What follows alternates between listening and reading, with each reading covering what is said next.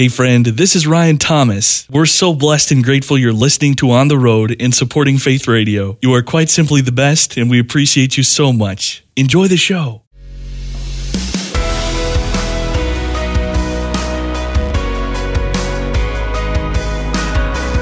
Discovering stories of courage, determination, and hope.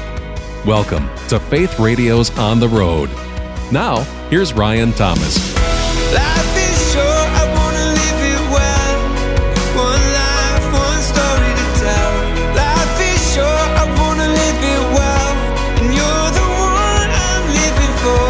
Well, so much of our understanding of ourselves and how we interact with others is expressed in two words extrovert and introvert. But for terms we so often use to define and explain ourselves, what do we really know about what they mean? And for introverts, for whom that term is sometimes viewed as something to fix or treat, what if the way that we're wired is a gift and an opportunity to bless and enrich the lives of those around us? Today we'll talk brain chemistry, psychology, and great faith and purpose as we welcome Holley Gerth, a best-selling author, life coach, and counselor. She's written a fascinating new book called The Powerful Purpose of You Why the World Needs You to Be You. And the warmest of welcomes to you, Holley. How are things progressing for you today? Uh, it is a good day. Thank you for asking.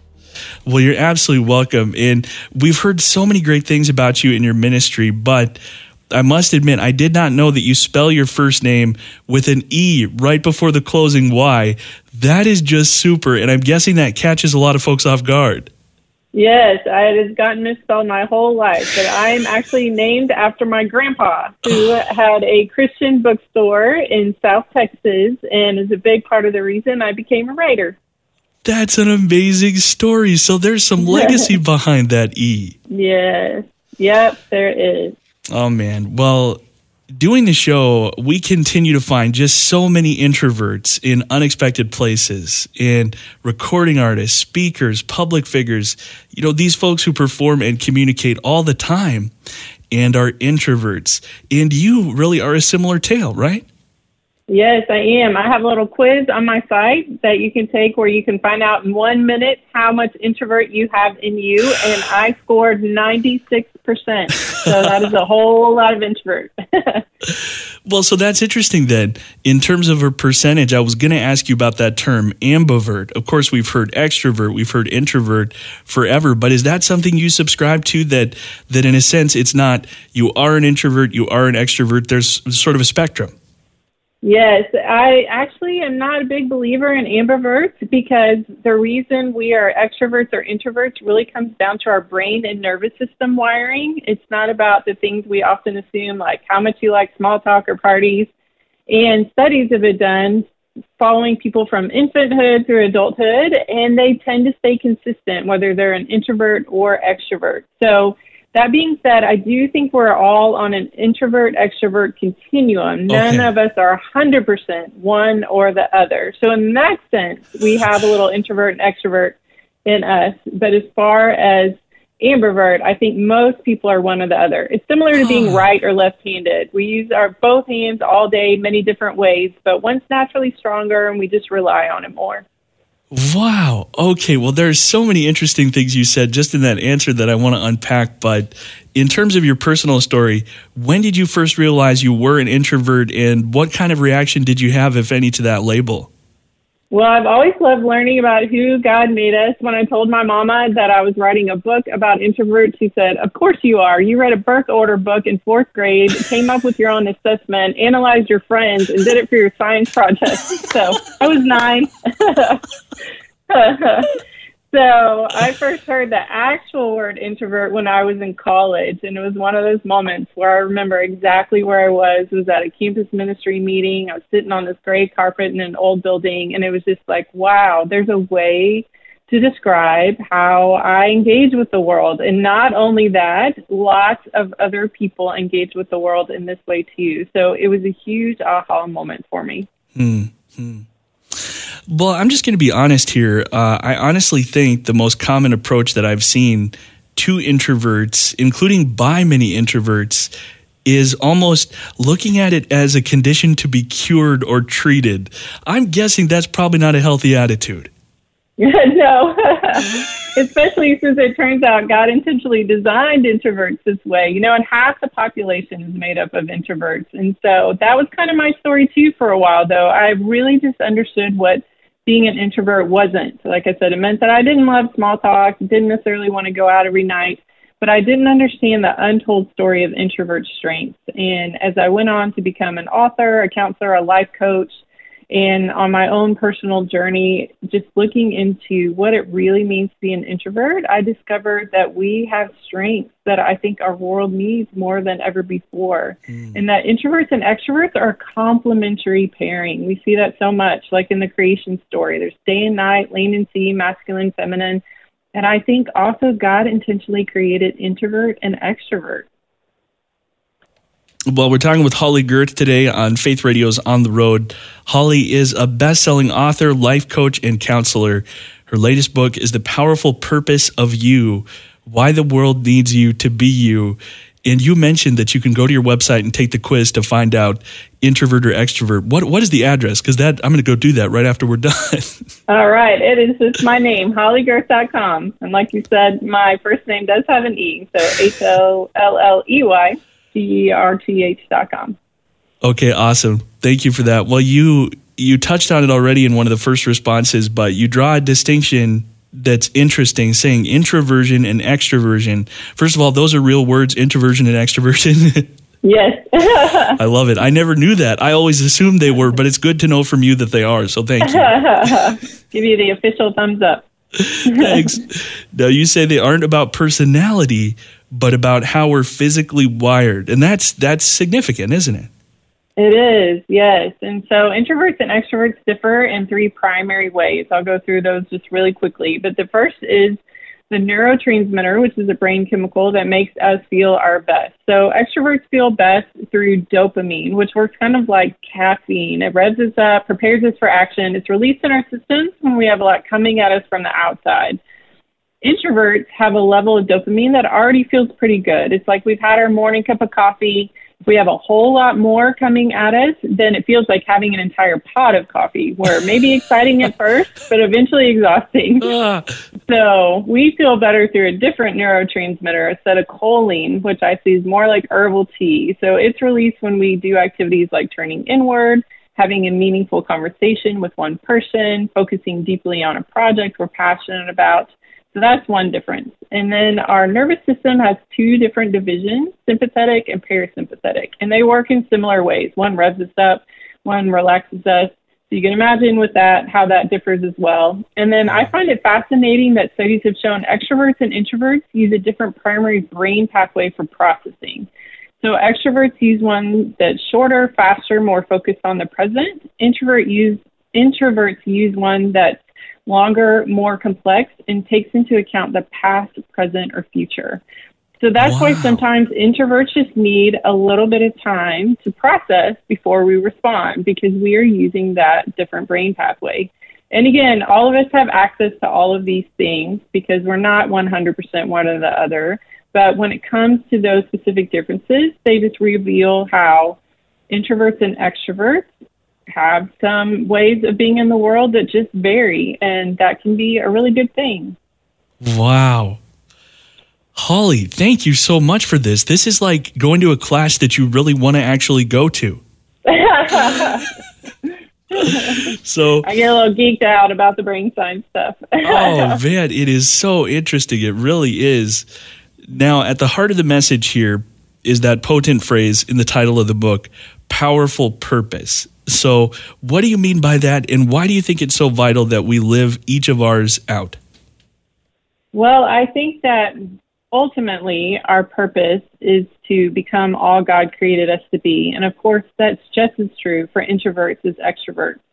But I think sometimes because we live in a more extrovert centric culture, that introverts often tell themselves they need to be different than who they are even in the church, they can feel like, you know, if I don't love all the group activities or the loud music or all the things going on as much as some of my friends, then maybe something's wrong with my faith. And I hear that a lot from introverts. And so I think it's just coming to a place in our lives where we understand who God made us and that we honor that and realize that we are needed in the body of Christ as is. And I came to that point because when I first started publishing books and getting a lot of speaking invitations, I told myself I have to be an extrovert now. I have to say yes to everything and everyone all the time. You can imagine where this went. so I did that for a few years and found myself on the brink of burnout. And at a conference, I'd given the keynote on Saturday night and in Sunday morning worship, I couldn't stop crying. And I felt like God said, Go home, Holley. And I knew He meant get on the plane, go home, take a long nap, but also go home to who I created you to be. That who I was designed to be was wow. in alignment with His purpose for my life. That I didn't need to be more like anyone but Jesus. That is so powerful. You talk a lot about how significant self awareness becomes when approaching this whole issue. And I, I, it makes so much sense hearing you talk about the understanding that you've gained about the brain and about how these two types of individuals work. But why is self awareness so significant? Why is it so important, first of all?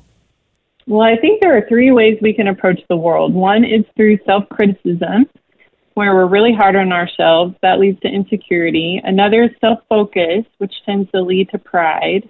And then there's self awareness, where we're simply saying, I'm going to understand who God created me to be so that I can use all the strengths and gifts and skills He's given me to the fullest in serving Him and others. And I think a great example of that is Psalm 139:14, where the psalmist says, I praise you because you made me in an amazing and wonderful way. Mm. And when we understand who God made us, it doesn't lead to pride it leads to praise. And so I think that is important for us to know who we are. And the most self aware people I know are also the most appreciative and accepting of the differences of others because they don't look at others and say, you need to be just like me. They look at others and say, I understand who I am. I want to understand who you are so that we can be better together. And I think, especially now in our divided world, that is so powerful. Well, we're joined today on Faith Radio's On the Road by Holley Gerth. Holley's a best selling author, life coach, and counselor. And the latest book we're unpacking today is The Powerful Purpose of You Why the World Needs You to Be You. So you highlight the significance and the power of being self aware. It strikes me that our culture is a little bit more given to self obsession than self awareness. I think that's fair to say. If we if we see how important and significant self awareness can be, and we want to grow more self aware, how do we get there?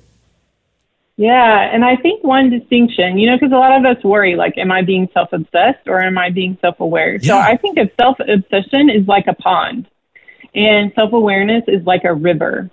So we are learning about ourselves in ways that then flow out of us to other people. That's self awareness. If we're continually just taking in more and becoming stagnant without passing it along or seeing real change, then that's self obsession.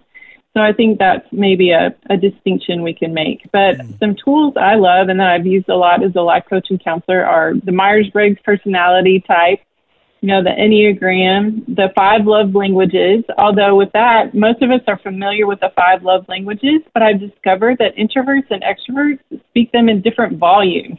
So, for example, a words of affirmation introvert would probably appreciate a personal note of encouragement, where a words of affirmation extrovert might appreciate being called up front during the term team meeting on Monday morning and affirmed in that way.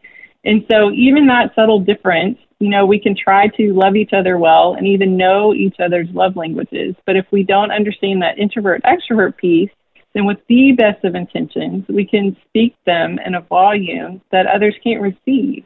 Well, you unpack a whole toolkit of nine specific strengths that introverts have. And opening that list is this phrase strategic solitude. And of course, one of the common knowledge bits I think about introverts is a love for some alone time.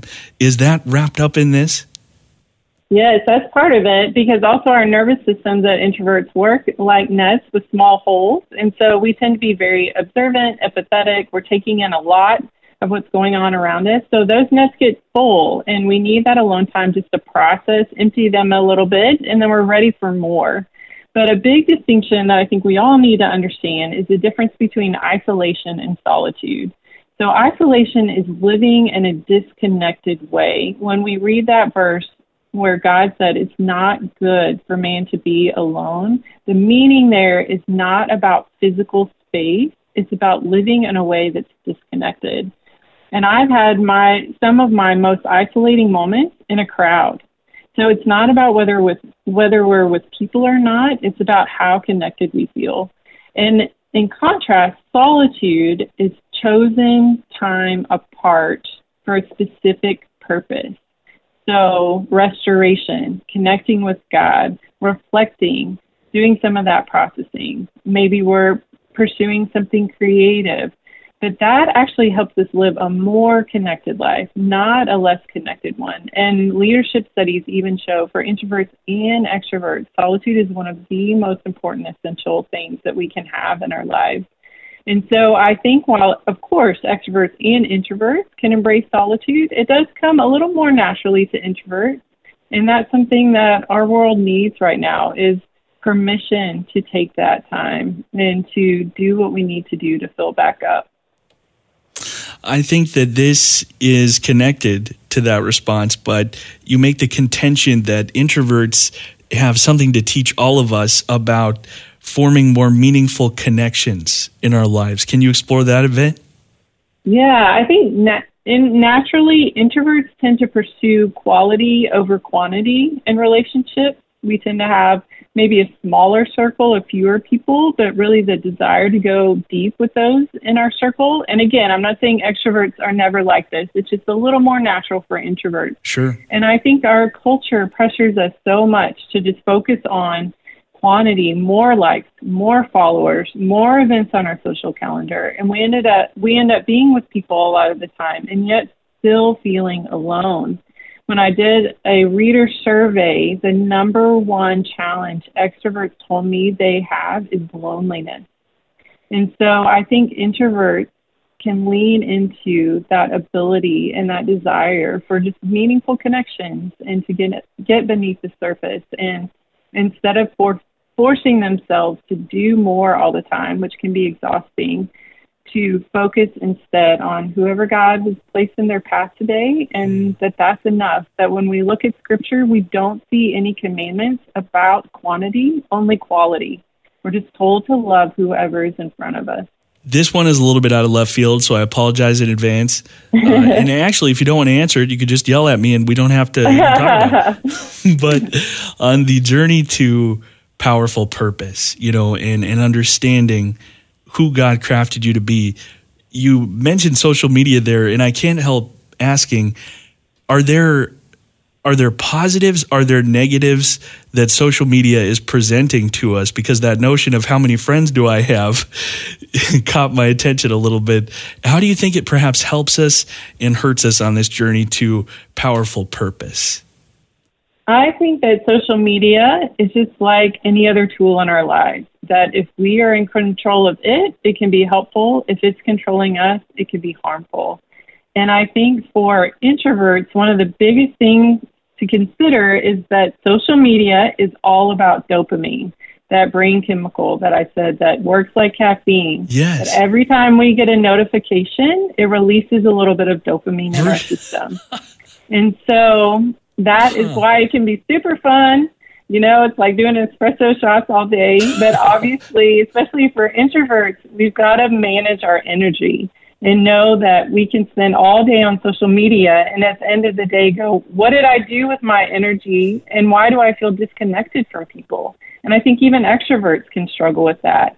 So I think the key to social media is just being intentional, just saying how much of my time, energy, emotion do I want to give to this? And what are the best ways to use that time, energy, and emotion? And then just put some boundaries in place. Well, that is the voice of Holley Gerth, a best selling author, life coach, and counselor. She joins us today on the road for Faith Radio. Ryan Thomas is my name. Holley's latest book is The Powerful Purpose of You Why the World Needs You to Be You, talking about the incredible gift of introverts and extroverts today. This has just been so much fun.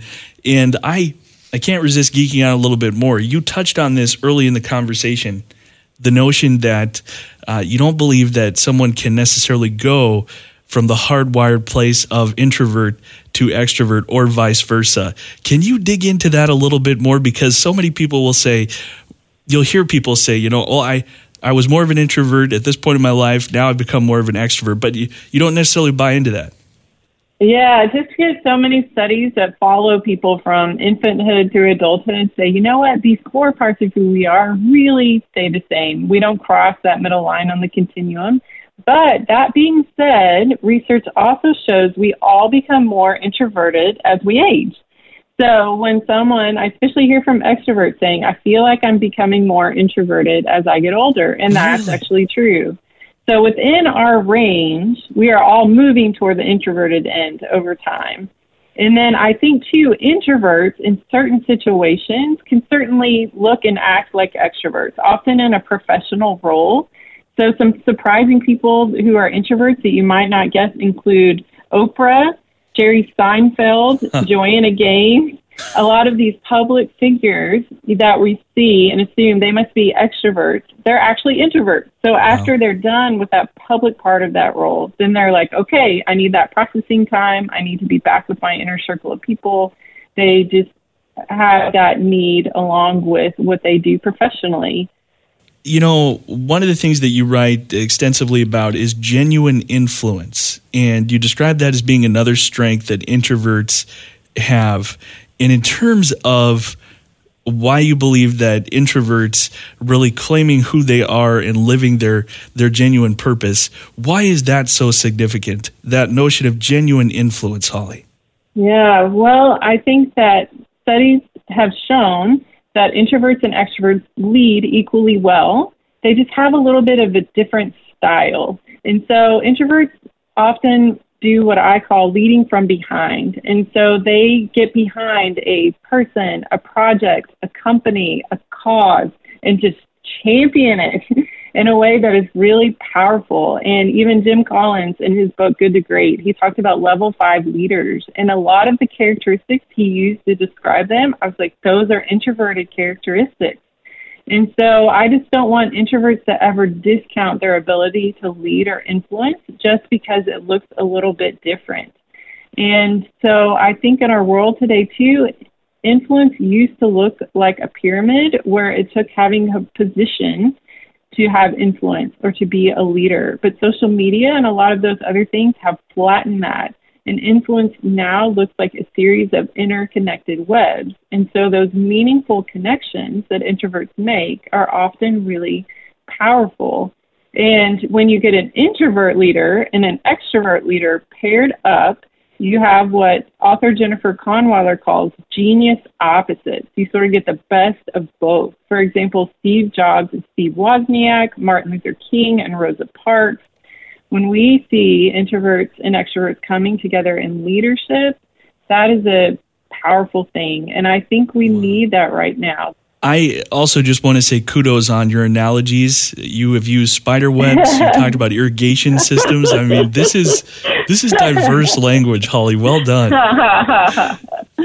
now, it's easy to notice as you listen today that even though the book is written for introverts in a sense, there's really something here for everyone. What can you tell extroverts specifically that will strengthen their relationships with introverts? Well, I think that a question that's helpful for all of us in every relationship, no matter what type we are, is simply asking, How can I love you well right now? because we tend to assume that other people need what we do, that they engage with life the same ways we do. And, you know, even one difference between extroverts and introverts is how we experience happiness.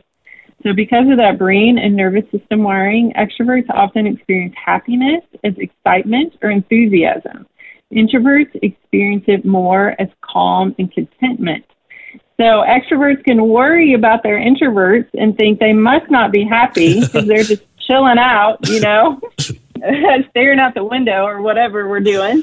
And, you know, actually we're okay or vice versa you know and so i think just understanding some of those differences and taking the time to pause and listen and find out how does this person process the world and how are we better together i think that's a real act of love and service well, this has been one of the most fascinating conversations that we have had in our seven years on the radio. I have to say, Holley Gerth is a best selling author, a life coach, and a counselor.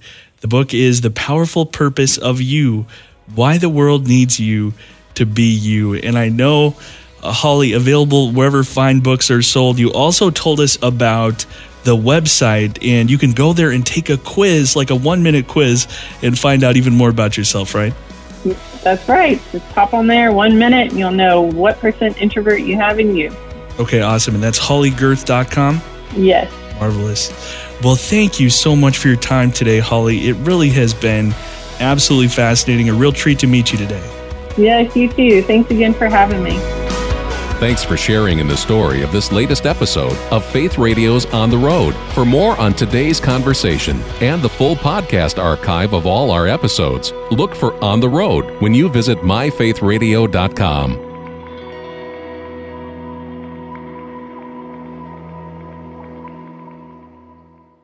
Thanks so much for listening to On the Road. Programming like this happens because of your incredible support. You can learn more about partnering financially at myfaithradio.com. And we'd be so glad to connect with you during the week on social media. Just search for On the Road with Ryan Thomas on Facebook, and our Twitter handle is at On the Road Ryan. Until next time, God bless you, my friend.